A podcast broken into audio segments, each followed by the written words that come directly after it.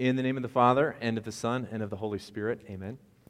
Uh, we're continuing a sermon series. I'm sure everyone's really excited about learning about Nehemiah. I'm excited about Nehemiah for a number of reasons. Number one, most people don't know much about it, so that makes me look like an expert. Number two is when you read the book of Nehemiah, a lot of us deal with people, either um, people that you're supervising or people that you have influence on. If you want to talk about leadership, you've got kids, uh, there's a spouse, there's people above you, there's people below you, all around. Even if you're just on a sports team or something like that, you have influence on people. And what we're looking at is how, what's a godly way to not just be like a leader and then over here is my Christian life. The, I think the benefit of looking at Nehemiah is here's his Christian life or here's his believing life, and then here's his leadership skills, and they kind of get intertwined. So I think it's ideal situation when you talk about what are some of the things that you can do? Okay, what does this look like? So we took some practical things just before. So Nehemiah took responsibility last week, if you remember, and I'll go through a little bit of history, and maybe I'll do it in that order. If you want to know some history, here's the history in about two minutes. This is, that should say Abraham. I got cut off. Just think about the Old Testament history. If you can get this down, you're in good shape. If you can think of the Old Testament history in, in chunks of 500 years, God was very helpful to us, and He put major events at 500 year increments. So this is super helpful.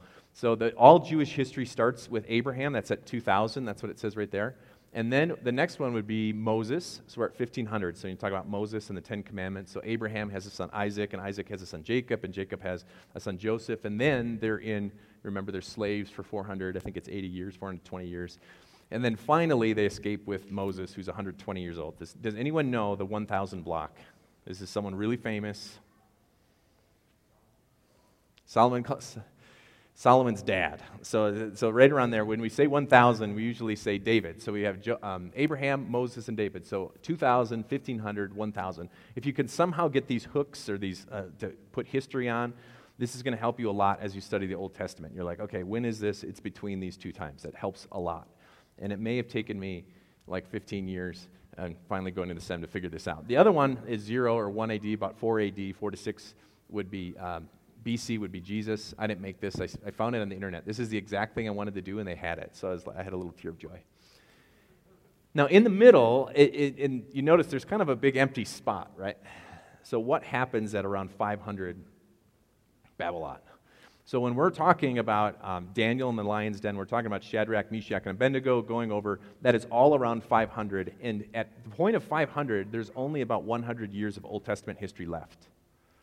That doesn't mean like all things stopped, but when you read the Old Testament, at 400 years before Jesus, that's Malachi, it's done. So they're not talking about anything else. So if you can master this, you are set.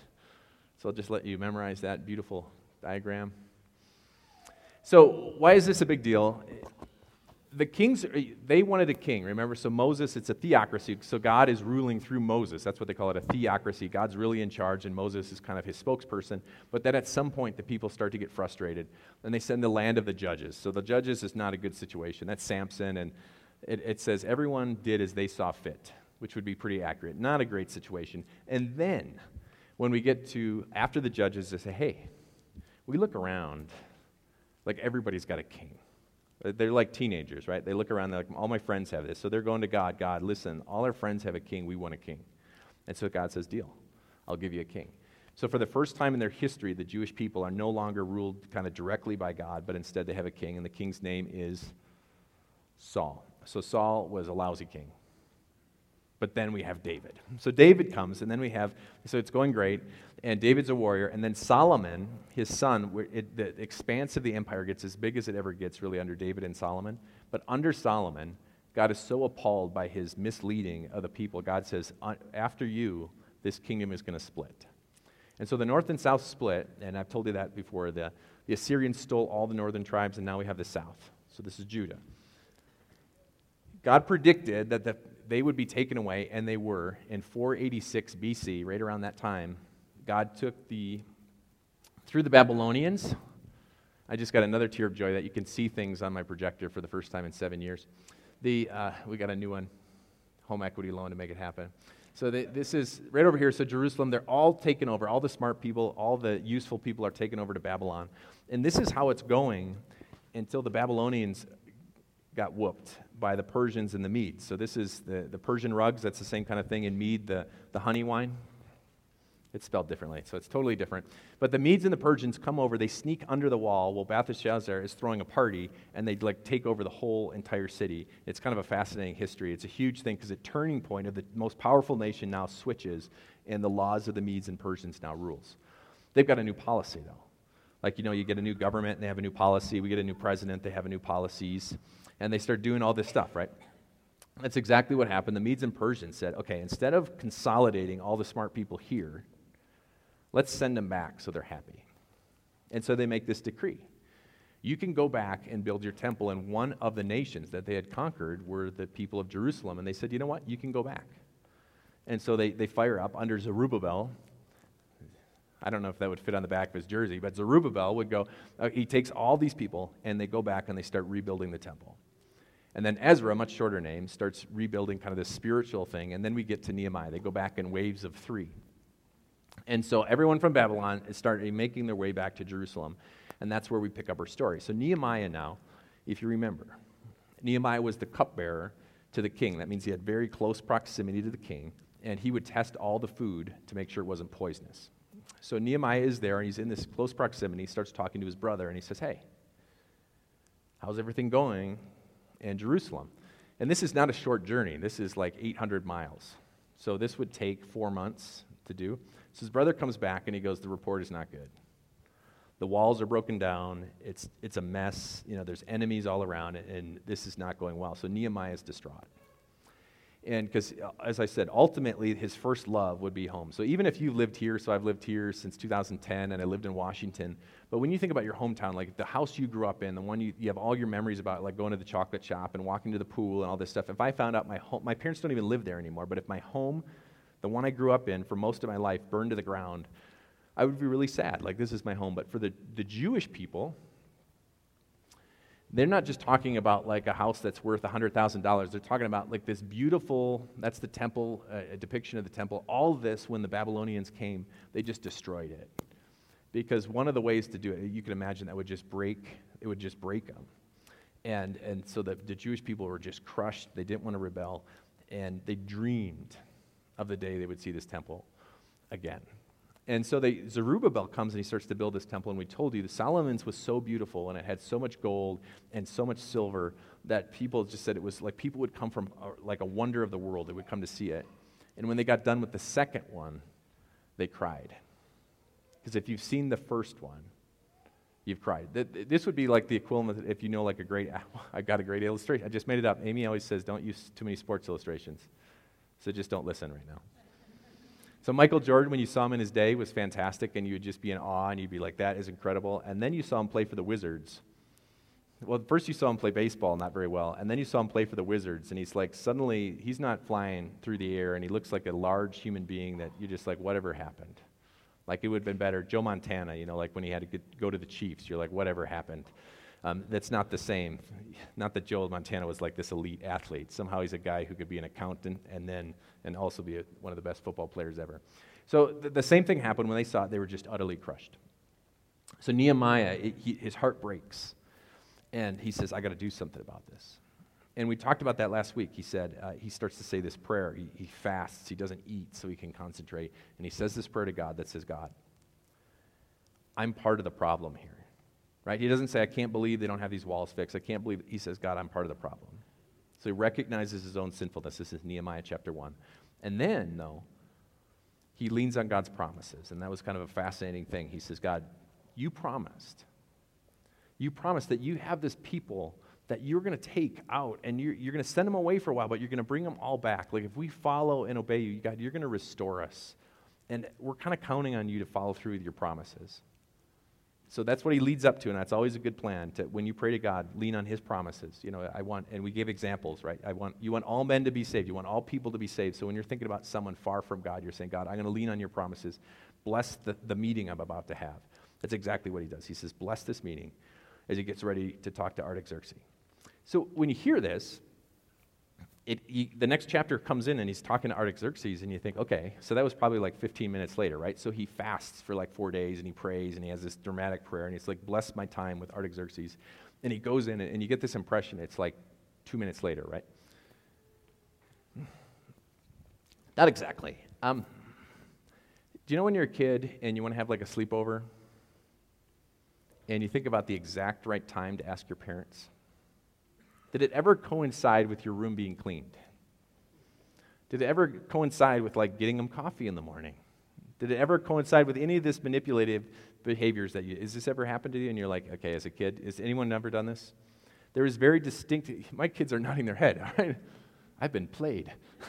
right? So there's, there's a certain thing that you wait, and, and your kids, it doesn't take too long when they're young and they just ask whenever they want. When they want something, they ask you, like, really? You haven't even figured this out? You can't ask me now. I'm obviously frustrated.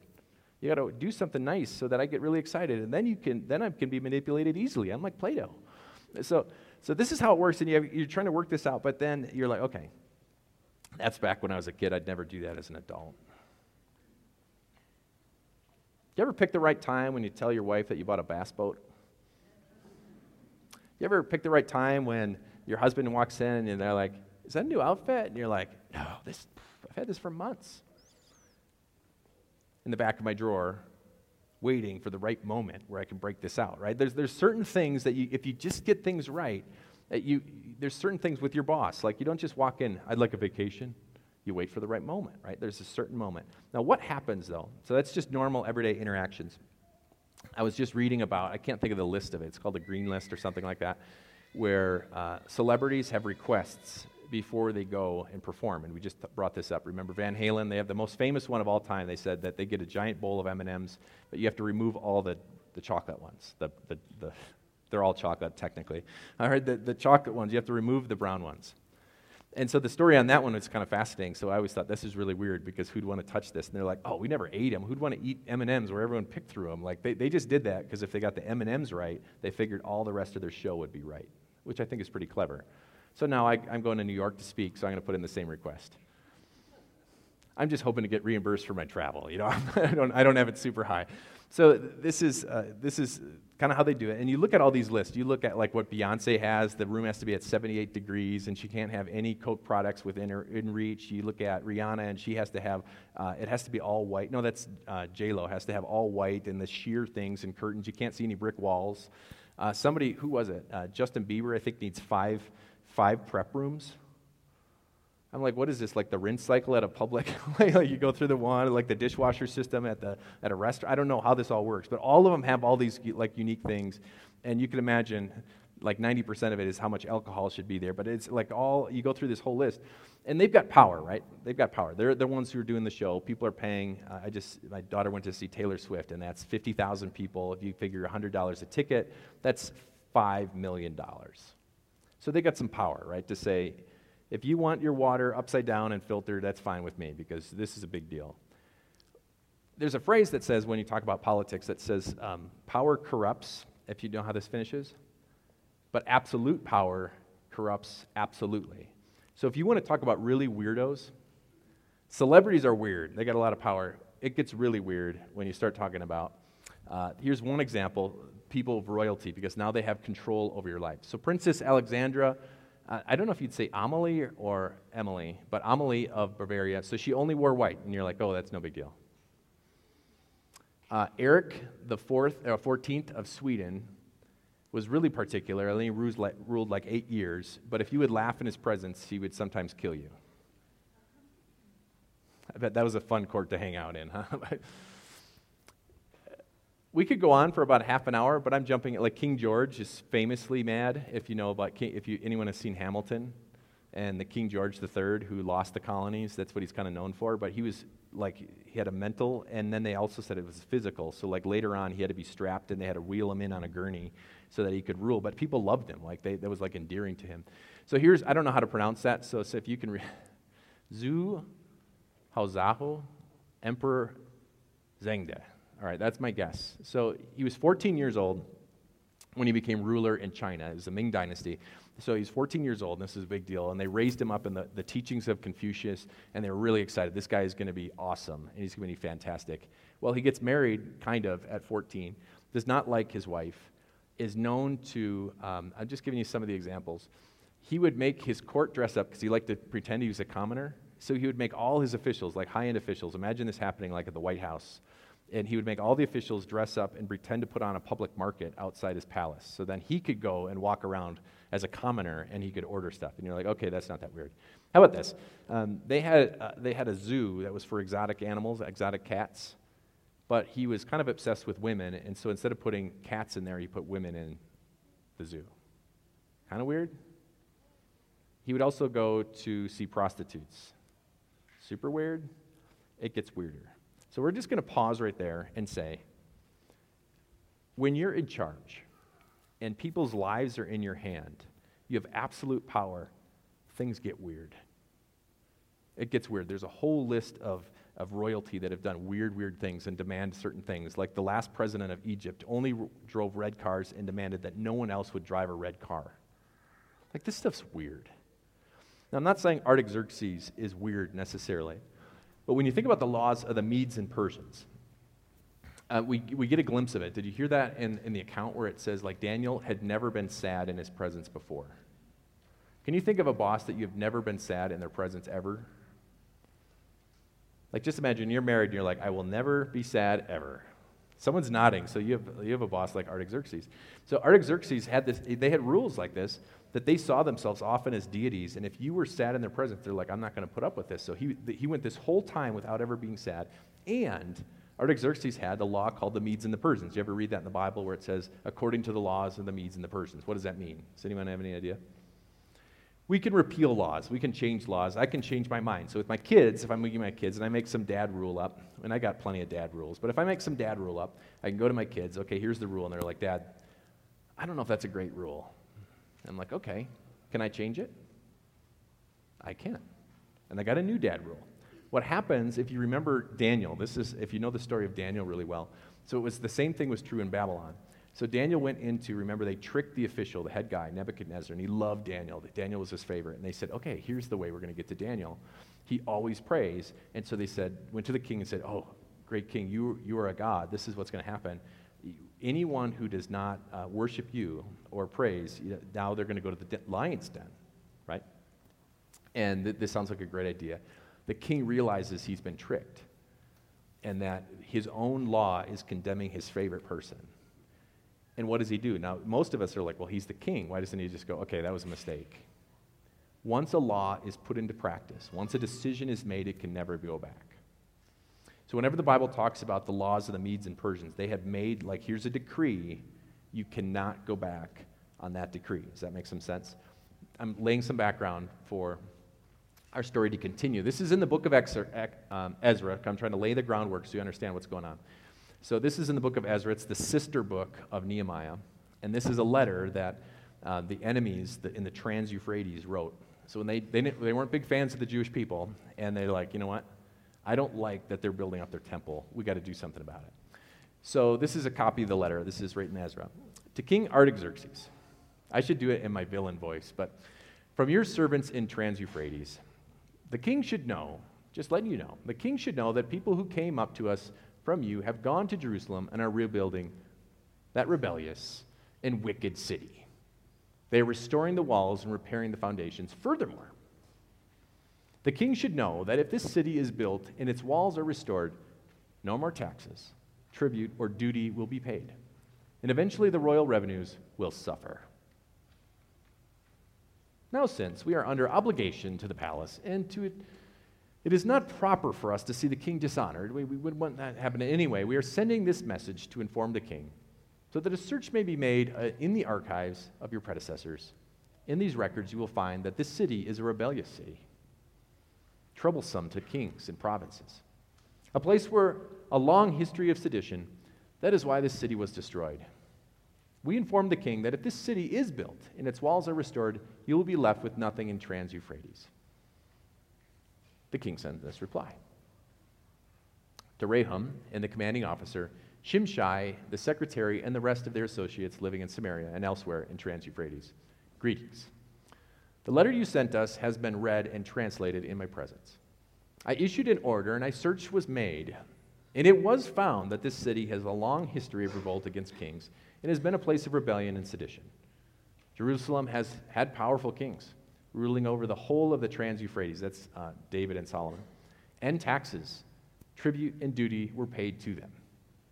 Now issue an order to these men to stop work, so that this city will not be rebuilt until I so order.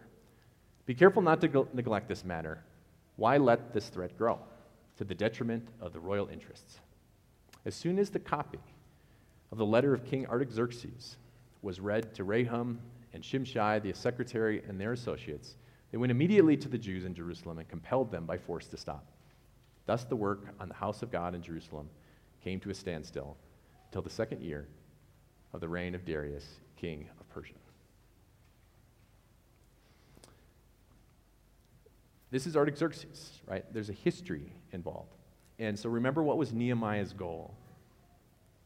His heart goes out to his home city, but from the very ruling power, they had already issued a decree from the laws of the Medes and Persian that said, this doesn't happen.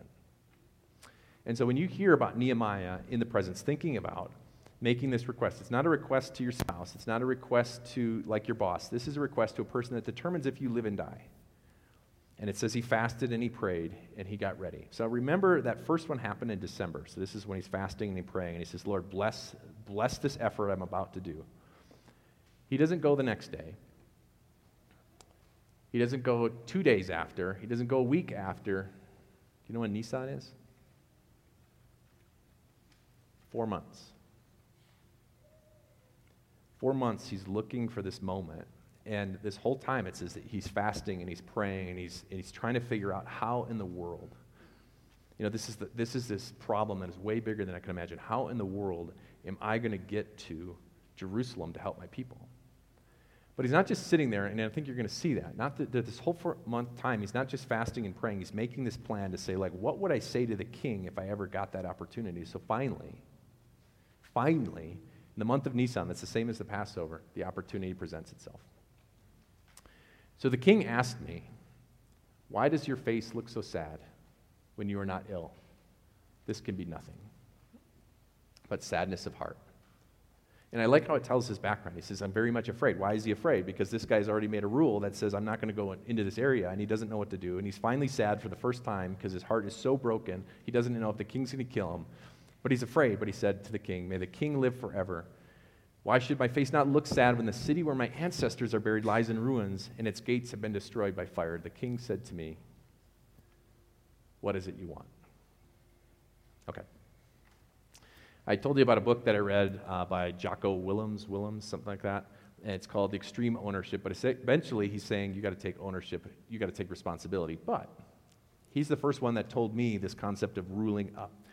And, and, and not ruling, but uh, leading up the chain of command. And that's a fascinating thing as I, I fill out more reports and things like that, as I fill things out. You know, I used to be complaining and I'd be so frustrated. I'm like, you know what? What can I do so that this situation is good? What can I do to make their life easier? So when I need a letter from somebody, I'm like, hey, do you mind writing a recommendation letter for our grant? Here's a possible copy that you could maybe use. And they're like, thanks, Jared. Erase my name, put their name, and they send it in. And when I run into other stuff, they say, hey, can you run those numbers? You run those numbers. So they get it. You, try, you think, what could I possibly do? You're looking for moments where the person above you, you're trying to find this, this, this way to try and make their life easier. But my question to you is, is that the only way that you get things from people?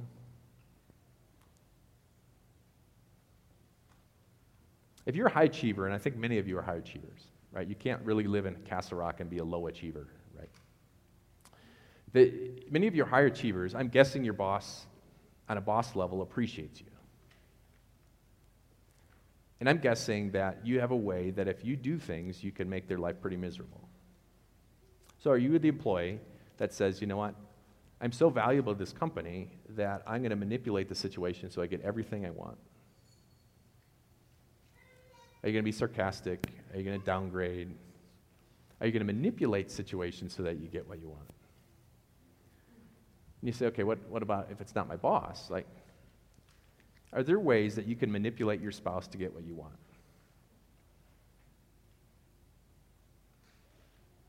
This is relationship, right? Can you lay on the silent treatment? Can you withhold things? Can you be the one that says, we're not going to spend money on that? We are going to spend money on this. We're going to do that. We're going to do this. This is how we're going to do it. I just heard someone speak, and they said that in a relationship, there's only, there's only two motivations that go into it. And I thought, oh, give me a break. There's more than two.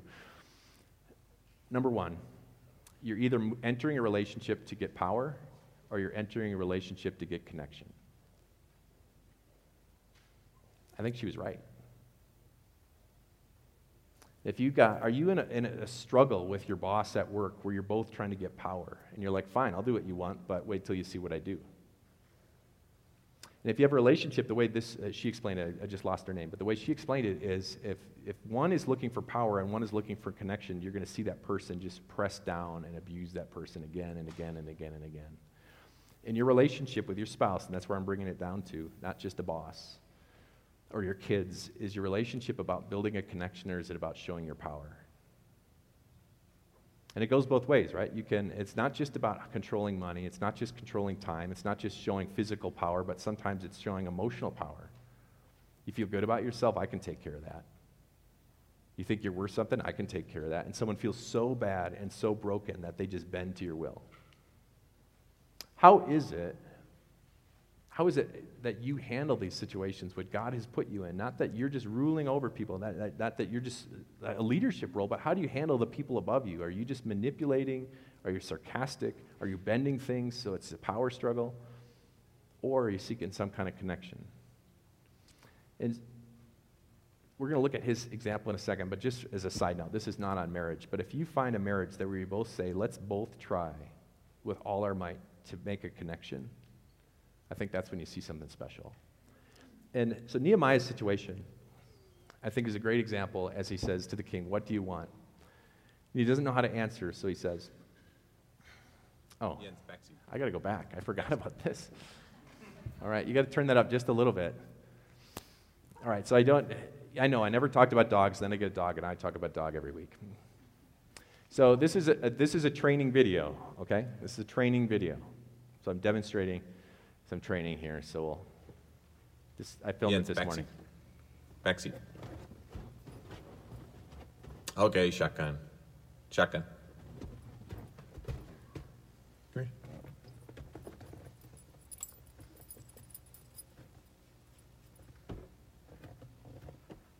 All right, one more time. Good boy. So the question on this video is who's being trained? There's a phrase that says you are either training the dog or the dog is training you. And I think you saw that. You know, like I feel good about myself. I can tell my dog shotgun, he goes shotgun. I can tell him go back seat, he goes back seat. Then I scratch him once and I put my hand down. He'll paw on my hand for about three hours. And I think it's so adorable. I'm like, oh, fine. Then I put it down and, all right, fine, fine. This is how it works. So who's being trained?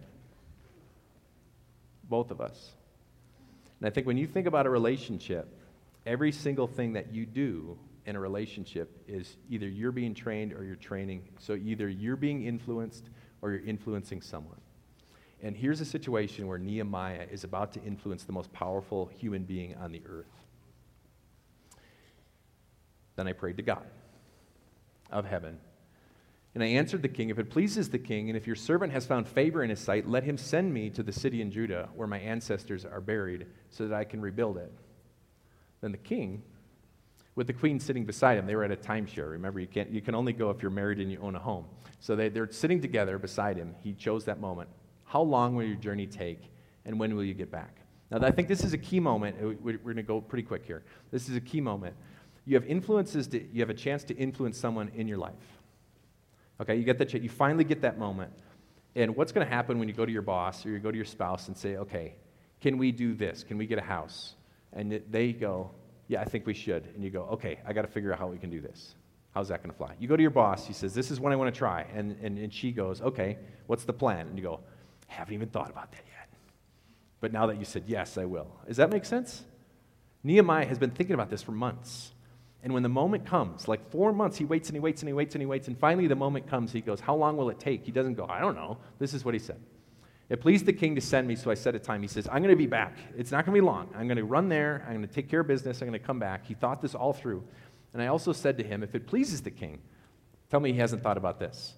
May I have letters to the governors of the Trans Euphrates, so that they will provide me safe passage or conduct until I arrive in Judah. And may I have a letter to Asaph? So, so can I get safe passage with cavalry? Eh, okay, cavalry. There we go. Can I get safe passage? It says deal. And, you know, while I'm asking, Can I get a letter to Asaph, keeper of the royal park, so that he will give me timber to make beams of the gates of the citadel by the temple, for the city walls, and for the residence I will occupy? And because the gracious hand of my God was on me, the king granted my request.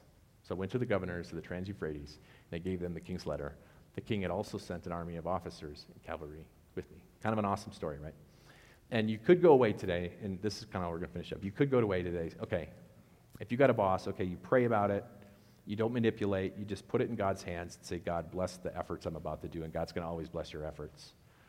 Does that always happen? I think of Jesus, right? I mean, Jesus is the ultimate leader and boss, and he prays to his God, God, if there's any other way, take this cup from me. This is not my plan. This is not what I'm thinking. And God says, this is the only plan. And he goes to the cross, and he goes all the way there. But why? So that we're forgiven, we have an opportunity to pray to him. What does that matter? It matters when you pray. Because it's not just our words. The very person who gave up his life, the very person who did all these things, who is it who condemns? No one. Christ Jesus, who died. More than that, who was raised to life at the right hand of God, who is also interceding for us. I talked about the kids. Jesus is now in glory and he's ruling and he is our master. But what is he doing in heaven as we pray about all the difficult situations that we have? The same God who loves us, the same God who forgives us, is interceding on our behalf so that the greatest blessings to us are to come through that. What kind of lessons do we get from Nehemiah? A man who has a faith and a man who has trouble, but he puts those th- things together and says, God, I'm going to look for the right moment. I'm going to use my gifts, but ultimately, this is your will. And God's ultimate will is that you're with him. Amen. Uh, Heavenly Father, Son, and Holy Spirit, we thank you for all the chances that we have to have people that we get to be influenced by and the people that we get to influence. We pray that when we use these opportunities, it's not to manipulate and not to show power, but instead we show a connection. The same way that you came to this earth to give us a connection through you, and that we can look into the world and make a connection in such a way that we let your glory shine. We ask this in your name. Amen.